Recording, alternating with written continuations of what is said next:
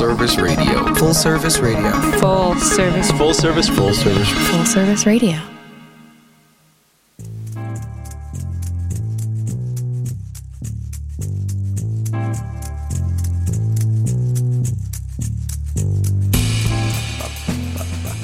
Hey, friends, welcome to Shift Drink on Full Service Radio, broadcasting live from the Line Hotel in Adams Morgan, Washington, D.C.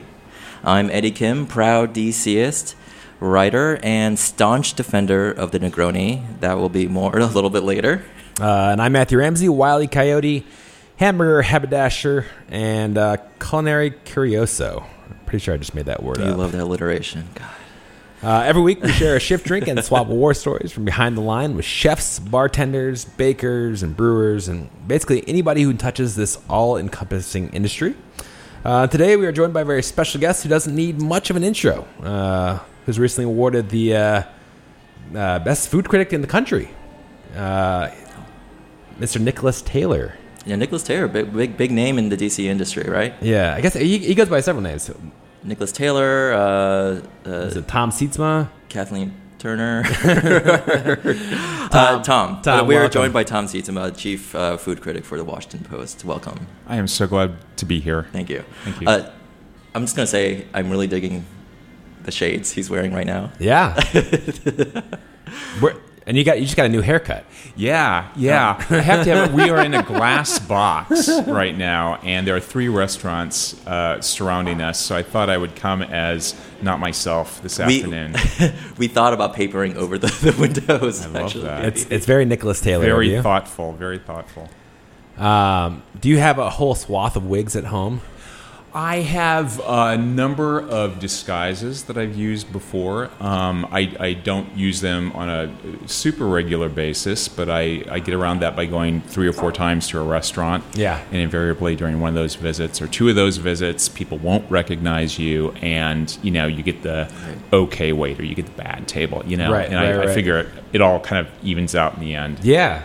Because to do this on a regular basis, especially for a man, takes a lot of work. I imagine. And I would rather spend that time at a table writing, researching, you know, out Yeah. and about than than staying in front of a mirror seeing if uh, if the beard is on straight. Yeah. You know. I mean, it's, it's actually interesting. You said as a man, it's more difficult than, let's say, a woman. Let's say, I'm like, like compare yourself to, let's say, Ruth Reichl and, and, and how she she was she was a viewer. How was it different? Sure. for you? Well, first of all, she didn't have to contend with the internet and social media. Ooh, Yeah. Yeah. That that has totally changed Right. the whole game, right? But I think women are used to putting on makeup. They're used to wearing their hair a, a different way. You know, um, th- they have probably a wider variety of clothes that they can wear that don't make them stand out or Sure. make them stand out, whatever they want to do. Um, and with men, I mean, there are there are fewer, far fewer options. And the last thing I want to do is go in what I think is a clever disguise, Right. And have everyone sort of like, ha ha ha, Right. we know who you are, you know? And you just look God like a it. you just look like a dork over there, Yeah, I just spent an hour on this mustache. right, right, right. Uh, yeah. or maybe I have a mustache. I don't know. Yeah. Exactly. Exactly. Uh, yeah. I feel like our our uh, options are limited. Um, well, before we dig too far into it, let's do some uh, weekend recap. Eddie Kim. Uh, we did take last week off, so we have about two weeks worth of news. So I think the big news, at least for locally, is repeal. Uh, Initiative 77 was officially repealed. Uh, we have about two more weeks before the DC Council does a, a, a, votes on it again and makes it absolutely final. Finalizes it. Um, that's big news, but I think there were a couple stipulations that left open to a lot more conversation around the DC industry that that need, needed to happen before the vote happened. Yeah. And now I'm glad it. Hopefully, it happens now. Uh, DC is hiring a uh, director or office of nightlife and culture. Um, so all those of you listening who think you might, I prefer the title czar. yeah, I think that Ni- night czar, Nightlife czar. nightlife czar. Not a mayor. We don't. We have. I enough feel like that also comes with a costume. So, what are the hours on a job like that? You know, like eight o'clock to three o'clock, or Yeah, you I feel like I feel like on paper it would, it would read like that, but in reality you'd be going to like a lot of day meetings. Oh, sure. Well, and if you read the description, it says you have to know how to run an administrative office. And it's like that's a day job, but you're gonna want to be out until five o'clock in the morning and, and, and being the nightlife Oh, for sure. czar that you are. Uh, and very, very apropos, uh, what it's like to be a restaurant owner. Uh, was this is a uh, Bon Appetit uh, article? Mm-hmm. For those who need to read it, Genevieve Villamora of Bad Saint, uh, one of the owners of Bad Saint, she wrote a, great article about what it's like to be a restaurant owner in DC, and particularly in the age of Me Too, uh, the pre uh, Kavanaugh confirmation hearings, Yeah. and the Me Too movement. Um, and also, the, I guess the, the the one I was thinking about also was the uh, the the critic that turned into a restaurateur. Yes, that's another great Bon Appetit. Yeah. Um, Uh, bon Appetit's been doing a lot of articles. That another one came out today, I think, was someone who, who a chef who has terminal cancer. I have not read that yet, uh, yeah. but definitely take a look. Um, all right. Well, we are already drinking. Uh, Tom, Yeah. Tom. what do we what do we uh, what are we dabbling in here? I requested a Negroni and hold the bad juju. A little ti- but little twist. I, I, you know, we were asked to uh, uh, suggest a drink uh, uh, that that we liked, right? Yeah. And I decided I wanted to pick a drink that I didn't particularly care for. Um, because I wanted you to prove to me that this is a totally acceptable drink. How, I mean, I read the email and I, then I flipped my table over. Did you? well, I, I think yeah. 'cause I, Oh, my. I think DC knows at this point kind of what your your beverage preferences are uh, to some extent. Um, As a bartender who I've been for the past eight years, I got to know what your cocktail preferences are just through word of mouth and what other people have told me. Uh, I'm a little surprised that you don't like the Negroni, but then, well, I want to hear from your words why. Well, you know, it's sort of like intellectually, I know that as a professional, as someone who is steeped in all this stuff, food and restaurants and everything, I know I'm supposed to like bitter chocolate. But I'm a child of the Midwest. Right. I grew up in a small farm community community in Minnesota, and my first exposure to chocolate was like Hershey's milk chocolate, Yeah. right? And I think it's like pizza or chili or any of those sort of iconic foods. You gravitate to those things that are familiar and um, Sentimentality and- Yeah, yeah. There's, there- there's, you know, it's not just about taste all the time. It's about the mood or the feel or, or whatever. And um, I know intellectually that I'm supposed to respect the Negroni. It's a drink uh, that I see a lot of my peers. You know, when they go out, they order a Negroni, and I might get something that's not a Negroni. And I think um, I like bitter as a sensation. I like it, and I like gin, and I like Campari, and I like um, vermouth. Yeah. But for some reason, the combination, I don't know where it comes from, but I just have not enjoyed the combination in the past. But I will say, the drink as just served to me now. Oh wow! Is because wow. yeah, this is this is a game changer. This is Uh, Tom, I'm not softening up my questions. oh, okay. Well, I don't like it then. I hate it. I still hate Negronis. This is Uh, a no, a- this is really delicious. a live Tom Sietsema review of Eddie Kim's Oh, Negroni God. making. I'm blushing. Uh, uh, Eddie, what was in this Negroni? This is a classic one. Equal parts, one to one to one. Right. Uh, Lon- uh, Gordon's London Dry Gin, Campari, and Cocchi di Torino Vermouth. Okay. So classic. Great. Um, I have another bottle in front of me, and we will break that open after we finish this one. Actually, you're already. Jeez, Uh, yeah, I'm- jeez, I'm- Matthew. I'm fast. Um, this one actually involves Monday. a local favorite, Capitoline Vermouth, Capitoline Vermouth, Great. and maybe that maybe that'll be a little bit more towards your taste. Uh, so we'll see. I mean, these are supposed to hit you too. I mean, right? You know, we, bartenders always talk about you know the craft and the 17 ingredients that go into something, but it's all about it's all about balance. I think, Yeah. right? This is this strikes me as something that's really balanced. Maybe I just had too much Campari in my Negronis before. it's I don't know, but I really am enjoying this, and I could see myself finishing this. I'm gonna be I'm gonna be honest. Like half of the beauty of a Negroni, and th- this kind of happened with old fashions when Mad Men came out. Negronis Negronis are fashionable these days. It's it's a beautiful drink. Everyone's into aperitivos, and so it's it's just a fashionable drink And it's simplistic. and simple. Yeah. And so you shouldn't be. I kind of d- agree, disagree when I say it should be about the craft of the Negroni. Yes, a beautifully made Negroni is delicious, but it's just easy. Just Equal parts. You can eyeball it at home, and it'll still be tasty. A child can make this. Exactly. In other words, right? I will be- one, one, yeah. one, right? And what, what I do like, what I do appreciate about a Negroni is that you can go to some cheap eats place that has a bar, or you can go to, you know, you can be on a boat cruise or, or, or whatever and get pretty much the same thing. Right. They don't vary as much as other cocktails do, I think. You know, I, I love a gimlet, I love a Manhattan, I like um, mezcal uh, margaritas, Ooh, yeah. and all those things. Boy, you can get so many variations on those things, Yeah. right? But I would imagine that this, that, I mean, this is a drink, relatively easy to make, that doesn't change that much from one Yeah. venue to another. I do remember making you a, a mezcal margarita one time at a restaurant. Oh my gosh. Uh, what, what do we have on hand? You wanted a spicy. Am I allowed to talk about this? Sure. Yeah. Yeah, yeah. Uh, and we had a harissa on hand, so I threw in some harissa, and you liked it apparently. So great. Oh, Um, that's funny. That's but- funny. You know, one thing one thing that I always sort of miss in this is unlike other um, uh, other journalists, I don't I, I don't have a chance to really meet the people who create the food. Right. You know, there's sort of this arm's distance that we like to keep. And you know, I am. Um, I see myself as a champion for the reader, but I'm also, um, you know, sympathetic to what goes on behind the scenes too. Yeah, right? absolutely. It's It's- not like I'm totally divorced from that Right. at all. And I have such admiration for so many people who work so hard in the industry. I just wanted to throw that out. You know, and I don't always get a chance to meet them, or people just assume that, of course, I know this bartender, or that GM, or whatever. But I'm very infrequently introduced to these people. Not that I want to be necessarily. I think.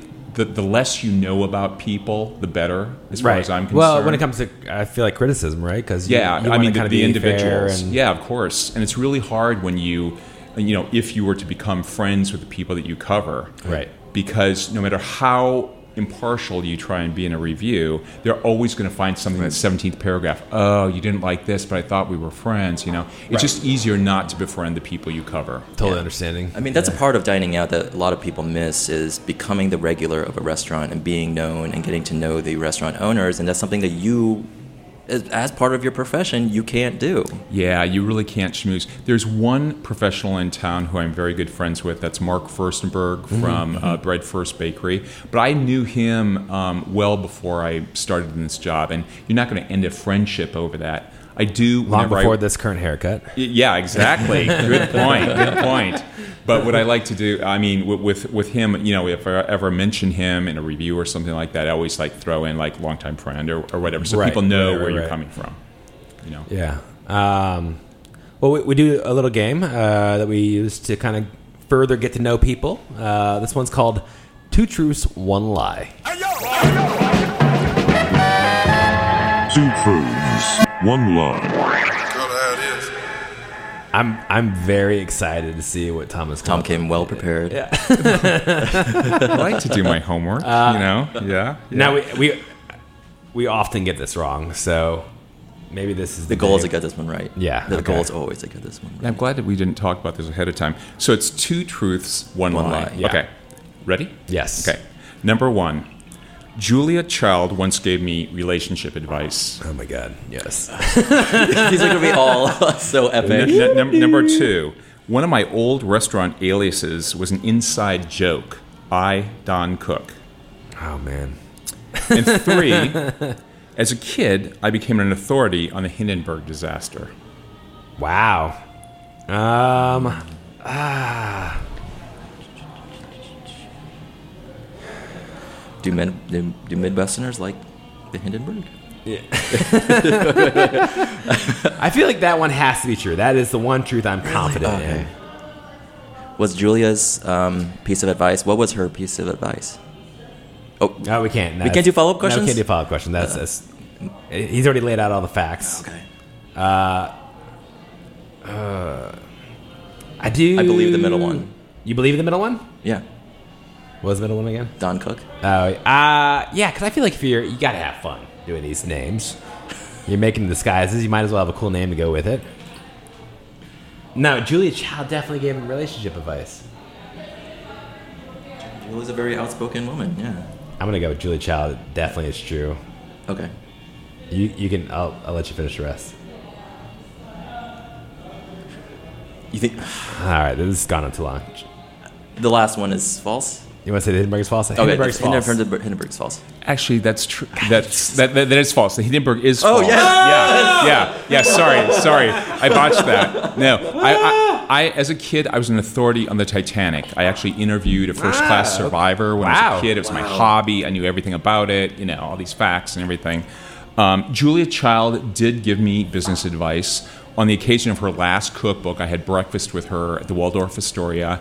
And she took a phone call from her husband, who uh, was in a nursing home. She came Yeah. back, and I overheard some of the conversation. It was very poignant, actually, and I couldn't actually leave the room, so I'm listening to Right. this. and uh, she came back and she goes, "Are you married, Tom?" And I said, "No." I was like 24 at the time, and she said, "Be awfully careful who you choose. It's an awfully long haul." Duly noted, Julia. Thank yeah, you. Yeah, that's that was a really good impersonation too. I, I would assume it would have been more butter. yeah. More butter. More, More butter. butter. And then I actually did Always. have a credit card that was I period Don Cook. Like I don't cook. If you said it really fast, like, Yeah. I don't cook. I got. I love it. I thought it was funny when I made it up after. No, I don't know, no, a that's- Negroni or something at night, right? But I it feel was- like I feel like you have to do these things. Um, that's amazing. Oh, Uh, Thank Julia, you. Thank you for uh, bringing one of our first wins in a long time. Yeah, we that felt that felt really sorry I good. startled you there. I, yeah. And we're not used to winning. It's it's not it's not part of our DNA. Uh, Julie Child is uh, one of my alma maters from uh, culinary school. She went to my culinary school. Really? That's the only one I actually know that went to my culinary school, but out in SF. Pretty awesome. Yeah. Um, all right, well let's let's let's talk about kind of how you became a food critic. Like, what was your path? Did you kind of know you wanted to be a food critic when you were a little kid? A I don't one? think anyone ever knows at the age of five in Worthington, Minnesota, that hey, I want to be a food critic. I do know that I grew up in a home with a mom who was a fabulous cook. She was sort of like June Cleaver. Yeah. she cooked, and the center of our house was always the kitchen. And even though it was like the 60s, 70s in Minnesota, and, and the larder was pretty beige, my mom was a really good cook. I mean, she made her own donuts. She Oh, made wow. Pudding from scratch. You know, and this is an era where fast, like quick scr- food at home Yeah. was, you know, was easier to the casserole, Betty, the- Betty yeah. Crocker. Why Yeah, not? yeah. You know, pull that off the shelf, right? Um, but my mom was a great home cook and a great entertainer, and we loved having people over for dinner a lot. You know, like when I have buddies sleep over or whatever, she would come down this breakfast tray in this long flowing robe, like, and had this huge spread on Oh it. God. We'd watch cartoons, and I just thought every mom, every mom was like that. You know, and I learned later that, like, oh, sadly, some people have moms who aren't very cook, good cooks, or Yeah. dads who aren't very good cooks, Right. right? Whatever the case may be. Anyway, so I grew up with that, and and later on, you know, I would spend all my mon- money or my free money on restaurants that I'd read about and everything. I ended up going to school at the School of Foreign Service at Georgetown and thought I was going to end up in the State Department or something like that. And um, I had two internships then, which really changed my life. I think one was uh, ABC Good, uh, Good Morning America, and the other was as an intern at the Chicago Sun Times. I got to help cover the Reagan assassination attempt. Oh, wow. And that that was a day that I was going to skip. You know, it was such yeah. a beautiful day. I'll never forget it. Spring day. And I almost missed out on this huge opportunity to, to go to the hospital and get quotes and everything. Uh, but but I was sort of um, inspired by that, and I had a journalism class at Georgetown as sort of an English requirement, and um, it just fascinated me. I, these are you know, wow to get paid to um, ask people questions. How cool is that? Yeah. So um, I'm slinging pizzas at Pizzeria Uno in Georgetown, right? Wow. Waiting to take the foreign service exam, right? Are they still, corner. It's- still open? No, it's, It's not there. peace, right? It's not Yeah, in uh, there anymore, but it, it's, it's gone. But um, a, a journalism uh, professor who's also a, an editor at the Post called and said, "Hey, you know, we've got an entry level job here. Would you like to do this?" And entry level at the Washington Post back then meant you sorted mail and answered phones and delivered newspapers and just did all this grunt work. Yeah. you will do anything to get out of doing those grunt jobs, right? Which means applying for any job, any Right, job right, other than right, the clerk job, right?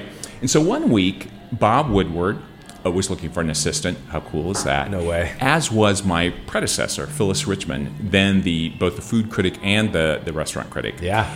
And um, we had two sections a week back then. It was a big deal. I applied with both of them. I got a very nice thanks, but no thanks from Mr. Woodward. Wow. and a yes uh, from Phyllis Richman. Oh, And- and my job was to test the bulk of the recipes that appeared in two sections a week. Yeah. And so I didn't know anything about, you know, peeling onions or making anything special.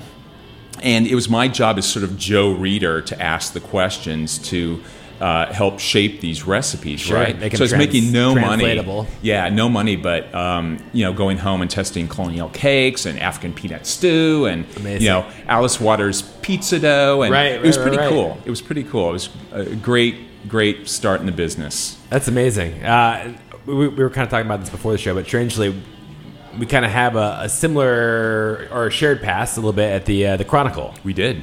Um, I was doing basically You much later than I. the exact same thing over at the Chronicle, uh, testing recipes, writing some small reviews, and um, photographing stuff. But we uh, both worked terrific. with Michael Bauer, Yes, we did. uh, the uh, the famed uh, San Francisco food critic.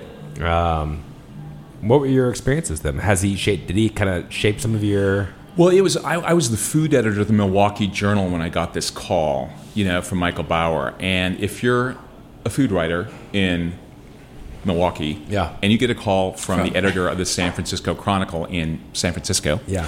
uh, you, I mean, there's just no question. Of course, you're you- you're going to go out there. And I went out there, and it was so um, it was great because it was pre-internet and pre-social media, and not that that's necessarily bad, but what was fun was writing about trends in the early '90s. Um, they always say that trends start on the West Coast and they're nurtured on the East Coast, and I, I really think that's true. Yeah. So I remember specifically one story I was writing about all these savory herbs that pastry chefs were using in their desserts. You know, like lemon thyme and tarragon and Right. rosemary and everything. And then, uh, like six months to a year later, you you go to these you know well known restaurants in um, in New York, and you'd see these things, right? And now everything moves with lightning speed. That's true. You know, like trends. You know, if something happens anywhere in the country, really, you, you, you're likely, and it's successful or or gets eyeballs. Um, you're, you're apt to see it on a menu just about anywhere else in the country. Yeah. within a matter of weeks Yeah. or months, right? It's, it's Look at the pretty powerful. cronut. You know, Uh, yeah. for Exactly. instance, the cronut, and then all of its multiple spin-offs. right? Um, I, I mean, Wait. Yeah. No, no. I mean, this is this is probably the last generation or the great age of anonymous anonymous criticism. I think you're right. Um, as I mentioned before, I remember kind of when Michael Bauer was struggling with the emergence of social media uh, and new media like Eater. Um, what does it mean to be an anonymous critic in this day and age? Well, uh, you know, I, I, I hear the arguments like, oh, you have so much better access because you can talk to the chefs and everything. Well, I, I already can talk to chefs. You know, I, I don't review a restaurant without talking to chefs and, and other people who, like the GM or the owner or whatever. So it's not as if, you know, I don't have that. Um, but I do think anonymity is important in that, you know, I have the luxury of going three or four or five times to a restaurant. Yeah. And while I might not always be in disguise, I never, ever, ever make a reservation in my own name. Yeah. You know, um, my nephew, who's named after me, does, however, and he seems to get pretty good service. Oh, that's amazing. I hate that. Um, can't you use another name? Can't you use another name? It's my name. You know? Uh, that's so good. I totally understand that. You know. I'm gonna try that actually. Do you mind if I use your name? yeah, go ahead. You know, good luck. Um, who knows? You might get That's a that's a huge uh, yeah. That's a that's a nice. you know, but I, but I do think it's important because you know with anonymity, um, so much can change. Unlike the uh, a book critic or a movie critic, um, you know the peop- the authors of those things can't change the experience for you. But with a restaurant critic. Wow, you can get a better seat, you can get a better server, Yeah. you can get the nicer piece of fish, whatever. And they're out, they're always out of the, the thing that they're trying to get rid of on the menu, right? Yeah, Um, so, so I think anonymity is still important, you know, and I protected my my image for my my photographic likeness Sure. for so long. I like, oh, why would it like, you know, I have all these non pictures of me, like, you know. It's really hard to find a picture of me, which I love. Yeah. I'm sort of protective of that. Um, but that's not the only reason I do it. I mean, I, I do think there's value in not letting a restaurant know that you're coming in. Well, let's say you get you do get found out, Yeah. and it happens quite often. And you've you've noted when when you you'll make a note. It's like Yeah, well, I, try was to. found I try to. Yeah. Uh, It's kind of like the Heisenberg principle, where you, you know you go to a restaurant and you want to review it, but the, your your presence in the restaurant totally changes the entire experience. So what? How do you take that into account? What kind of factors do you do? You, do you take off points? Is it No, I understand. Um, you, you know, I, I think it's. It, it, I, I pay attention to everyone, how everyone is treated around me. I'll excuse myself from the table and see how other people are treated. Usually, when they're focused on my table, or the the really smart, clever restaurants will take care of the tables on either side of me too, right? So you're in this like little bubble. But what I'll do is walk around the dining room, and invariably there'll be people like, "Where's my check?" You know, waving Right, for right, right, right. attention or or um, somehow not having the pleasant time that I might be having, right? So I, I take that into account. I also hear from readers all the time. I have friends who eat out constantly, and so it's almost like you have this little army of people who um, to support you in a way. Sure. you know. Um, I mean, I imagine that's one of the ways you kind of stay in check with everything. right? Sure, sure. I mean, realistically, uh, how often do you think you you're being made at a restaurant? I would say seventy-five percent of the time. Yeah. You'd be surprised, though. You know, I, I will go into a place like, oh, I know that, you know, you can just tell the moment it happens. Someone turns on their heels. I mean, I've actually had people like, I, I've heard my name back in the kitchen. You know, guys, guys, be a little discreet about this. You know, you can hear it in the dining room. I'm seats by right, table four. Right, right, right. Well, in 2014, the, a document was released that was basically a cheat sheet for restaurants identifying all the major food writers in the area. What do you think about that? Yeah. Well, if I was a restaurant owner, I would I would probably do that too. I would find out who these people are. Yeah. So you know, good for them. But it's my job to to try and um, keep them on their toes too, right? Sure. You know. Yeah. And what, what's what's harder now, I think, is uh, you know I, I change. I have probably 25 open table accounts or Resy accounts and di- different phone numbers that I use and friends of friends whose names and identities I borrow. And it's just kind of a constant juggling act there Cook. too. Because, well, Nicholas yeah, Taylor. They're both dead. They are dead to me. They're dead to me in restaurants. Yeah. I'm going to use it though. Uh, yeah. Oh yeah. yeah. Nicholas Taylor. Yeah. Yeah. Nicholas Seatsman Taylor. Uh, well, we're going to step out for a moment. Uh, and when we come back, we're going to dig a little bit deeper. But in the meantime, enjoy these sweet tunes. I'm Matthew Ramsey, I'm Eddie Kim. and we're We with were- Tom Tom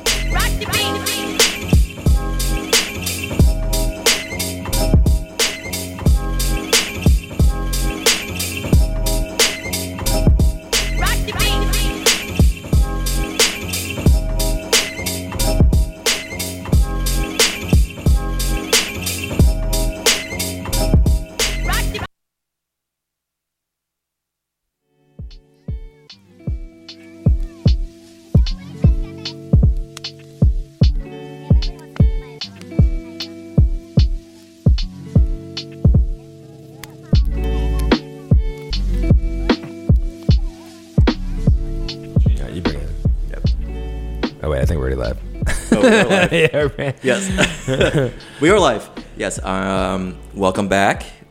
We are uh, Shift Drink, recording live from the Line Hotel. Very on live. FullServiceRadio.org. Yes. I'm with Matthew. We're drinking Negronis, the shift drink not of choice of Tom It's the, yeah, it's the reverse shift drink of choice. I am drink, Reverse. I am digging this though. You make a very good, good Negroni. All right. Restaurants out there, you better get your fucking game on because if he does order a Negroni, he has high Negroni is the new Manhattan. That'd be just like Um, Eddie's. Right, oh, th- thank you.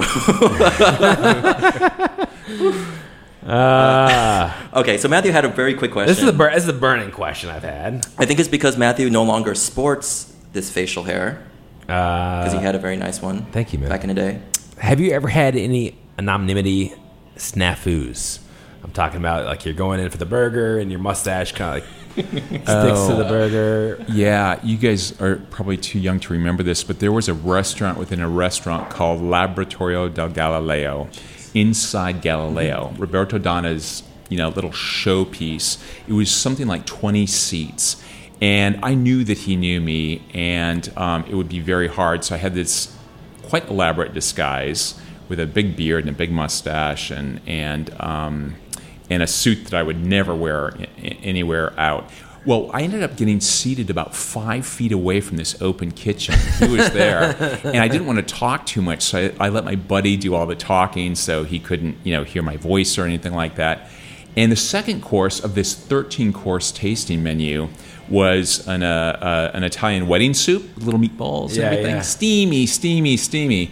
Well, you can imagine what happened. My, you know, my buddy looks over to me and he whispers, he goes, dude, you have to go to the bathroom. Your face is falling off. And I had this spirit gum to keep the, fa- the, the hair on my face. And my mustache was turning into this Simon Legree, like, Oh, like little curl on the end. And it was sort of slipping down. So I had to make an emergency run to the men's room and sort of take care of that. Um, yeah, I mean, you have things like that happen. I mean, that's you know, that's a whole that's a whole other side to your profession that people don't really know about. Like you spend probably a lot of time working on disguises and kind of this. Or worse, you leave your credit card behind and it's not you, and they come out of the, the, the restaurant, sir, sir, and they're calling you by your Right, right, right. Your I'm so card used to answering to like 13 different names right so now, you know. Yeah, that's. I mean, you're you're basically a food spy. Um, all right, well, that was my- that was my question, Eddie. You went to, to A get a little bit deeper. serious. I'm going to go a little serious. Oh, serious. Not a good, not a gotcha question. Uh, one of the food, one of the pieces of news that came out in the last two weeks was the James Beard Awards. Um, they're including, they're trying to uh, include more uh, underrepresented groups. But Sure. one of the things was that they they started this last year and they're going to do it this year. May take into account the behavior and the morals of, of chefs. It's, I mean, how strongly do you do you take into account for your reviews the behavior of chefs and how they treat their employees, what they do, and also maybe inside or Chefs, outside business owners, I guess, of the kitchen? Sure. You know, this whole Me Too thing started um, unfolding in, in the food industry um, after I had already reviewed Requin uh, at the waterfront. Um, just to use uh, as a Yeah. local example, Mike Isabella's restaurant, right? And um, and shortly thereafter, the chef left, and the GM left, and um, I guess going forward, I think it's important. You know, my job isn't so much to judge the character of a chef or someone who owns a restaurant. Um, and I'm going to continue to keep tabs on that empire. Right now, there we just have a crush of new restaurants in town. Yeah. So why would I go back to one of these restaurants at this point right now? You know, Yeah. when there are all these new places that are, are worthy of readers' attention and the, the real estate that you get in the Washington Post, right?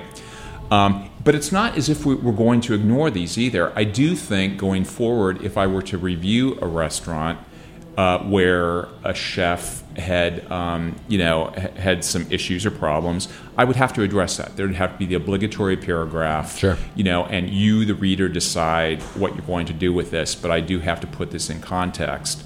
You know, I think it's it's not necessarily a good thing to get all preachy in reviews.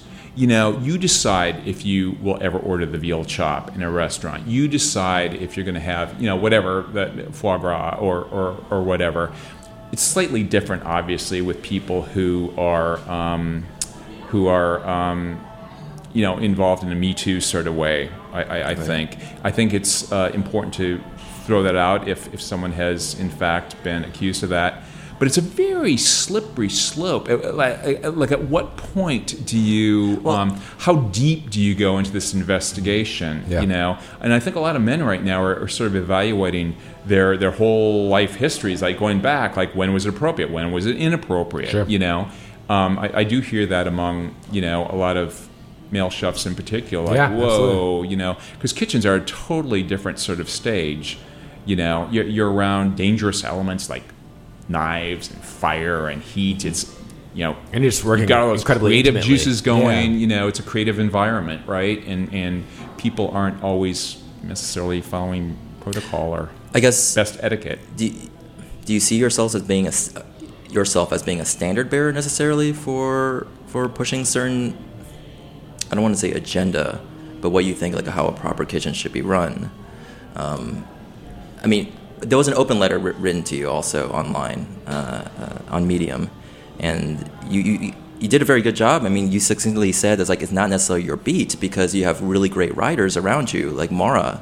Maura Judkis, who actually who broke a lot of these stories, Right. so And Tim do you Carman. see and Tim Yeah, Carman, yeah, and do you see it as their responsibility or maybe your responsibility? No, uh, first of all, it's like I, I wish I could have addressed it. I, I saw that first as I was getting ready to board a flight at six thirty, and I just wanted to put something out there. I should have followed up again, but but but but I guess the, the situation is there. Um, you, you know, we, we do cover those as a paper. We do cover those things already. You know, I don't think it's necessarily my obligation to. I mean, where would that? How would I incorporate that into a restaurant review? um, you know how how workers are treated or, Sure. or whatever, right? It's it's important as a critic to get things right, to be fair, to be impartial, but you also have to be a good read. I think mm-hmm. you know you have to be entertaining because no matter how much you know. If, if it's you know a recitation of what you're eating is a pretty boring thing, Right. And and And then I had the scallops. and then I had the scallops. My companion pronounced them excellent or whatever. it was you know. toothsome Yeah. Yeah, and yeah. unctuous. That is not a word I use. That is not a word I we were use. going through our heads. but but no, but but I, I don't want to evade that that question though. You know, I think it's I would take it on a case by case basis, and I think um, you know I'm not avoiding anything. It's just sort of not necessarily my role in the context of most reviews. I'm not saying all reviews, but most reviews to uh, weave in how much workers are making or, or whatever. I certainly address those issues on a weekly chat that I do for an hour. And anyone can throw any kind of question at Sure. me, and I take all sorts of questions Yeah. in that hour. So it's not as if I've not been a champion of No, I mean- women or workers or anything else. Right. And I actually did this a couple years ago. You know, I, I think it's it's important to get in the underbelly of this and understand the business a little bit too. I, I went to Houston. I worked a shift as a dishwasher last year, and um, because I think they are truly the unsung heroes of the kitchen. Yeah. Right now, you know, um, the chefs, the sommeliers, everyone else has been written about. You know, in, in the structure of a kitchen, but what about the dishwasher? And I spent a shift working in Houston. I, I certainly wasn't going to do that here in the Washington Right. area, right? Because like, hello, get a picture of Sietsema washing dishes, you know. Yeah. And it's That's a very such hard work, and it was so interesting to see this as sort of an entry point into the restaurant, Sure. you know. And that's a way. That is a way that I can address the issues. I think is to do something like that. Or when I reviewed all the, the major chain restaurants in, in, in, in the country, Right. That I had so much f- fun doing that because. Yeah, a lot of my life is in restaurants that people want to go to. You know, they like like the, the hot spots, but not always. And it was a real education for me. You know, I had been to these places certainly Sure. before. It's not like I, I don't go to them, but I love the fact I love Cracker Barrel so much. Yeah. you know, you know? I actually, I, I, I actually love Cracker Barrel as well. oh, I if wrote- you're on the road and and and you you're Oh, looking for chains, Yeah. I'm just saying. I'm I've eaten there okay. four times in the last year. How about you, Eddie? How many times have you eaten? there? I've been there once in my life, Okay. and I wrote my college essay about it. Wow. My experience at Wow. Cracker Barrel. Wow, This is me as a very young 17 year old having a kind of a weird experience at Cracker Barrel. I was on a road trip with my older sister. She was moving down to San Antonio, Texas. Right. and just being the only two people of color in entire restaurants. and it was just like it was a very eye-opening experience it's very different from from a, the food was fine it was fine but that's my Cracker Barrel You didn't experience. It's a- it's- experience the welcome, in other words. I did like the general store that's Yeah. attached where you can buy all the little Right. knickknacks. a lot, of, Right. lot of fun crafts and knickknacks. Um, I mean, let, us talk about your philosophy on on criticism. Um, you have a very unique position in, in the industry. You experience probably more of it than anybody else. Um, your critiques have kind of been become woven into the like, the very fabric of DC's dining scene, uh, and, and undoubtedly shifted it towards probably your own preferences. Um, that's a lot of power. What are your standards for kind of keeping yourself in check? Um, have you ever crossed the line? Wow, that's a good question. I try not to cross the line. You know, I, I try to avoid, uh, you know, being friends with the people I cover. Um, I do self checks. I have I have friends who keep me uh, grounded. You know, I don't. Um, I think the power rests with the institution, and um, and not with me necessarily, but I, I have a I feel like I have a real responsibility to be fair and objective and do my best to capture this restaurant. Yeah. And also to review the restaurant based on it what it sets out to be. Sure. Not necessarily what I want it to be, you know. Yeah. And I also like to eat a full range of restaurants, you know. I think um, this the, last few years have been uh, really busy with buzzy new restaurants and everything, but I have almost as much fun. I mean, just as much fun eating like way down. You know, if there's good food in a bowling alley, I want to be there Right, to cover right, that. right. You know, um, Yeah, uh, but you, I mean, you kind of when you talk about you're like, I feel like you're upholding like the reader. You're like looking out for the reader uh, as far as dining wise. This is the smartest audience I have ever written for. Yeah. The Washington area has a lot of people with double degrees. They make a, lot of money. Um, you know, if I get something wrong in a review of a West African restaurant, I'm going to hear from 15 people former diplomats, foreign service people, Peace Corps volunteers, people are from West Africa. Right. You know, I love that. I love that. And I think readers really keep me on my toes, you know. And, um, you know, I never, you know, I think it would be easy to, I never think about, um, even though I have an expense account to cover all these things, I always ask myself afterwards, would I pay for this on my own? Would I be happy paying this amount on my own? Right. And I think that's where you can get really separated sometimes.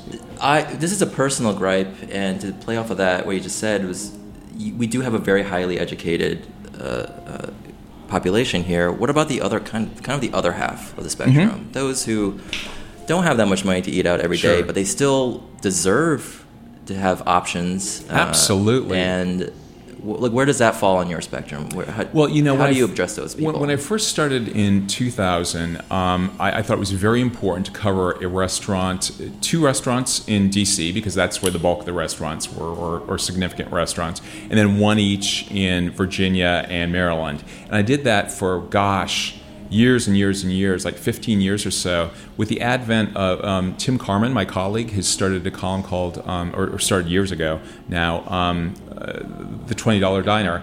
And that addresses a lot, that, that really takes a lot of heat off of me, but I still eat in those places. I will Yeah. go to places that Tim recommends, or I, I will go out my own. And, and I hope my, my dining guide that came out yesterday um, has. Congratulations, by the way. Thank you, thank Yeah. you. Yes. Um, I, I hope that the guide has you know sufficient bargains in, there too for people, and I, I totally get that. And even if you make a lot of money, like no one wants to f- shell out tons of money all the time, you know. Um, and cheap food can be just as good, if not better, than really expensive food is, as we know.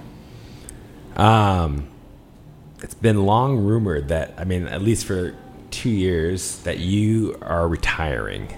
Uh, Adam Bomb. I mean, no, no, no, no, no, no. This, is, no, no, no, this is like one of those self. I'm sorry. This is like one of those self like perpetuating like I think urban legends, but eventually Maybe it's wishful thinking on the Yeah. part of some restaurateurs.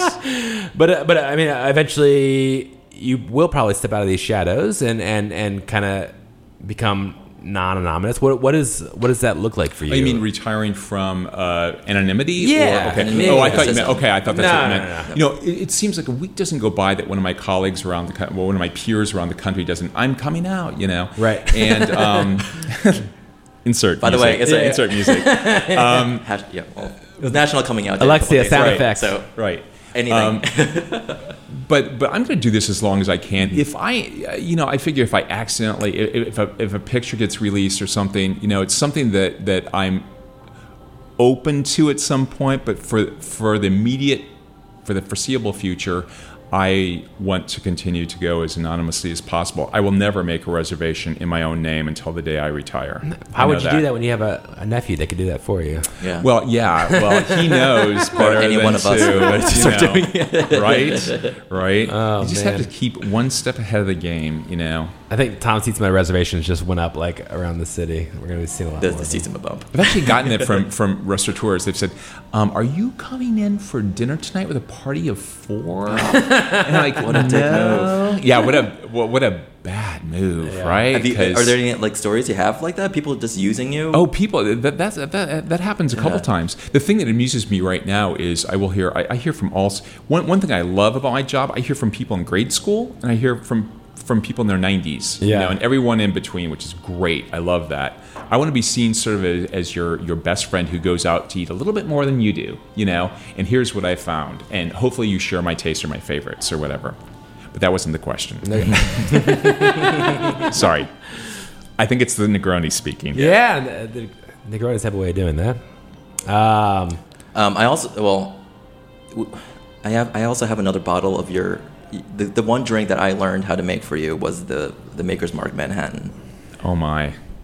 You've Yeah. graduated from that though. I've graduated from that. I still like them a, a, a great deal. Yeah, but um, are, are you going to make a Well, you're still working Manhattan? on your. I don't want. I am. I am working on this Negro- Okay. Negroni, and this Negroni is is pretty potent, and I'm I'm enjoying it very much. uh, well, I think it's kind of probably at that point in the conversation where we uh, move towards a little thing we call rapid, fire. Sure. Time for the payback. Rapid fire. All right, Tom. This is uh, basically tip of the tongue. First thing comes to your mouth. We're gonna we're gonna just kind of hot shoot some questions at you. Okay. Okay. God. And I asked a couple of people in general. It's like, oh, I'm going to interview someone who, who, you know, who talks, who writes about food. What should I ask them? So this is not necessarily my question. This is Instagram at large. God, Instagram. If you could be any root vegetable, what would you be? And how would you cook yourself? Oh my. Um, a beet. A beet. A beet? A beet. I like beets. that's a root. and I would um I by Tom. I would steam myself first because because that's what one should do or boil oneself first and then maybe get a little char. I don't know. Charred- it. charred Yeah, beets. Charred beets. Uh, favorite rainy day. Leave your pajamas on. Uh, to go delivery food in DC. Mm, delivery food, delivery food. I don't deliver a lot, but my partner brings home a lot of timber pizza, which I'll eat Oh, yeah. after after I've reviewed a restaurant, and it's pretty awesome when that so timber box good. is in the Yeah. refrigerator and there are like three slices left of pepperoni. I love it. I hate saying this, but I, I stood in the um, the line for Call Your Mother this weekend, which is Timber Pizza's new Congratulations, bagel space. friends. Congratulations. Um, the line was very long. I hate you, everyone. but it was very good. Tom, how seriously do you take your Uber Eats delivery reviews? Uh, my reviews, like, like, I don't use Uber Eats or haven't yet. Yeah, me neither. Me Yeah. neither. Uh, favorite Brad Pitt movie? Brad Pitt movie. Oh my god, we're asking a question. Okay. Oh man, that is that is, I I I can't think of one right now. But yeah, the the one where he's wasn't he the the guy who was grew old or Yeah. grew young? Yeah, Yeah, what yeah. was that movie? Benjamin Button? Benjamin, Benjamin Button. Button. Yeah, yeah. Let it be known. Oh my. Okay, Wait, do I have a question? Um, we are drinking here. Yeah. Classic. I'm, shit I'm scouring. Oh, should I ask that question? Yeah. I don't know what it is. Yeah. Who Uh, would you pick as DC's Nightmare? DC's Nightmare. Yeah. Oh. Ooh, this could get me in trouble. Yeah. Because we are representing the Washington Post when we're on the air. So I'm just going to skip Okay, you that can skip one. it. Okay, Yeah. okay. Okay. Uh, go to karaoke song. Oh my gosh. Um, go to karaoke song. It's been so long since I've done karaoke. It's it's the this is gonna make me. It's a country western song, and the tall, lanky guy about grandmothers and rocking chairs. L- love Lovett? Wait, wait. It's Lyle Lovett. I think it's Lyle Lovett. I love you forever. I love you forever by Lyle Lovett. We've, got, we've gone off the rails now. Best restaurant acoustics. oh, yes. Oh, best restaurant acoustics. Um, Sfoglina most recently was really good. I just felt like I was tucked in a little cocoon there. The, the original. If you would be. Oh, God. This is off Instagram. Yeah, this is another Instagram question. Um, I had to look this up. It's weirdly weird. Um, if you had to eat a chef, What? who would it be and how would you prepare him? No. no, no, no, no, no, I'm sorry. I'm sorry. I'm sorry. We'll, we'll skip that one. Next. Uh, favorite restaurant bathroom. oh. Um, recently, I was at Rose's Luxury, and they have a little chalkboard in there that says Oh yeah. F perfect. I thought it was kind of clever and lovely at the same time. Um, I was recently hanging out with someone from Minnesota, so um, lots of lots of stories from living out in Minnesota. So, um, as a kid growing up, wait, did you have did you drink as a teenager in Minnesota? You know what? I was was sort of a goody two shoes. I didn't drink beer. My, my, my parents had a full bar and everything. Um, and it wasn't until I was an exchange student went over to Germany um, that I started drinking. Well, did you make your parents drinks? I did not make. We No, served okay. our parents drinks, but we did not make our parents drinks. Yeah, yeah. Well, I'm gonna I'm, my my usual question: What is your deathbed meal? Ooh, good question. Oh wow, that is such a good question. I'm, I'm just thinking comfort food. Um, it might be um, uh, bottle all to myself of Gigondas and maybe some fried chicken. Wow, You know, I don't know. dessert? Dessert, uh, lemon meringue pie or coconut cream pie. Nice. I love both. Okay, every single restaurant's gonna have that on their menu now. Yeah. Please, please. I don't see enough of them. I'm gonna see your You fried know? chicken and raise That is you true, actually. Caviar. Yeah. I saw that Pineapple Pearls is doing a uh, a caviar fried chicken supplement right now, and I want it. Oh, Okay. that sounds delicious. Um, what uh, what is something mischievous that you've done uh, recently? Oh, recently, um, I do blind items of things that happen to me in restaurants that I think are kind of funny, and I'm sure publicists don't like me for that. But I kind of like, I like, I'll send out a blind item, and I'll run it past a friend to Sure. see if it's appropriate or whatever. And um, invariably, I'll hear from five restaurants who thinks it's them committing that sin or whatever, and it kind of amuses me. Like, oh, like, wrong restaurant, but that's kind of cute, Right, you right. know? It's- Yeah, I mean, I, I do that. that. I mean, you have to look. I have to again. You know, you're representing the Washington Post, and you have to be, you know, you have to be careful what you tweet because all that stuff is in your body of work and, and, and everything. But I think it's kind of fun in this. You, you know, especially online, you want to. You want to be a little bit more conversational. You want to have fun. You want to reveal a different side of yourself, Sure. you know, or, or, or show your true self, maybe. Yeah. You know. Um, all right. Well, Or- let's, well, let's Yeah. let's move on to our, our last rapid fire question, but it's a special rapid fire question, so we call it Mary Fuck Kill. Fuck. Mary. Kill.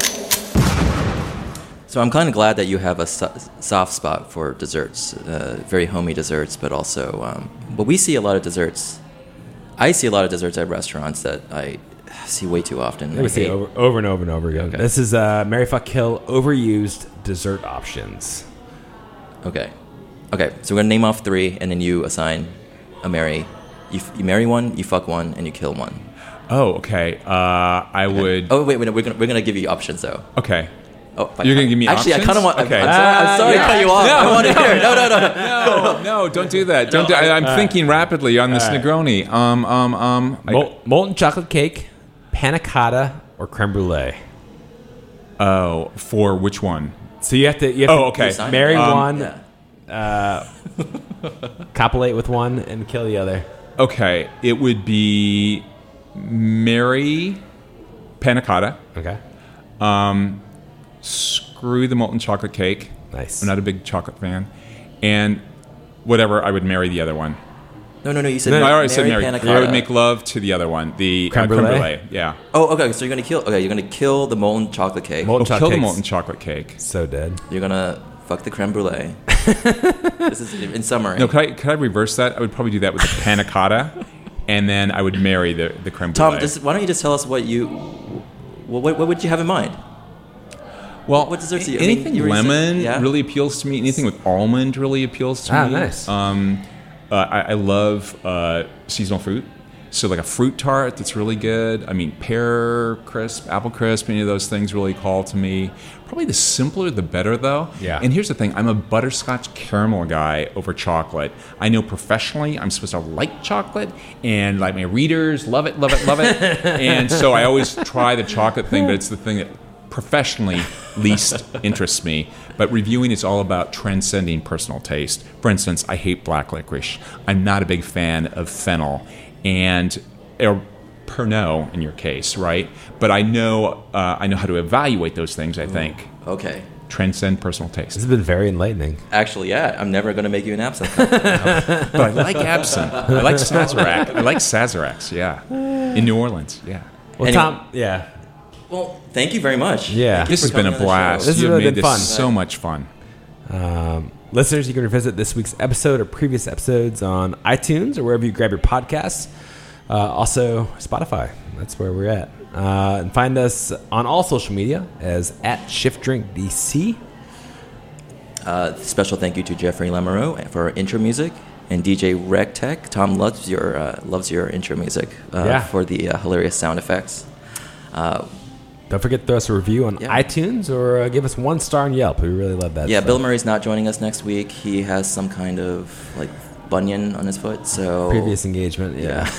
okay. Um, uh, Tom, thank you. You can you can get the uh, the Washington Post uh, uh, Fall Dining Guide is out on newsstands. I think it came out on Sunday. It came out on Sunday, but Okay, but uh, you can catch online, it's all interactive online. We have a Hall of Fame. You can choose restaurants by you know, bargains and Pay- vegetarian pay- friendly. Pay the one dollar for the first month. Just pay it. Support your local newspaper. Such a deal. please. Such a deal. absolutely. Uh, and we hope to see many more um, dining guides from you. Thank you. Thank you so much, Tom.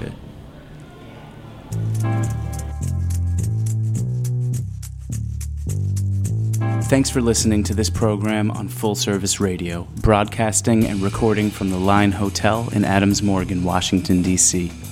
Full Service Radio programming can be accessed live and archived on fullserviceradio.org. Our talk programming is available on most podcast apps like iTunes and Stitcher, and our DJ sets are available on mixcloud.com slash fullserviceradio. Full Service Radio features over 30 weekly shows and over 50 local hosts covering every topic imaginable.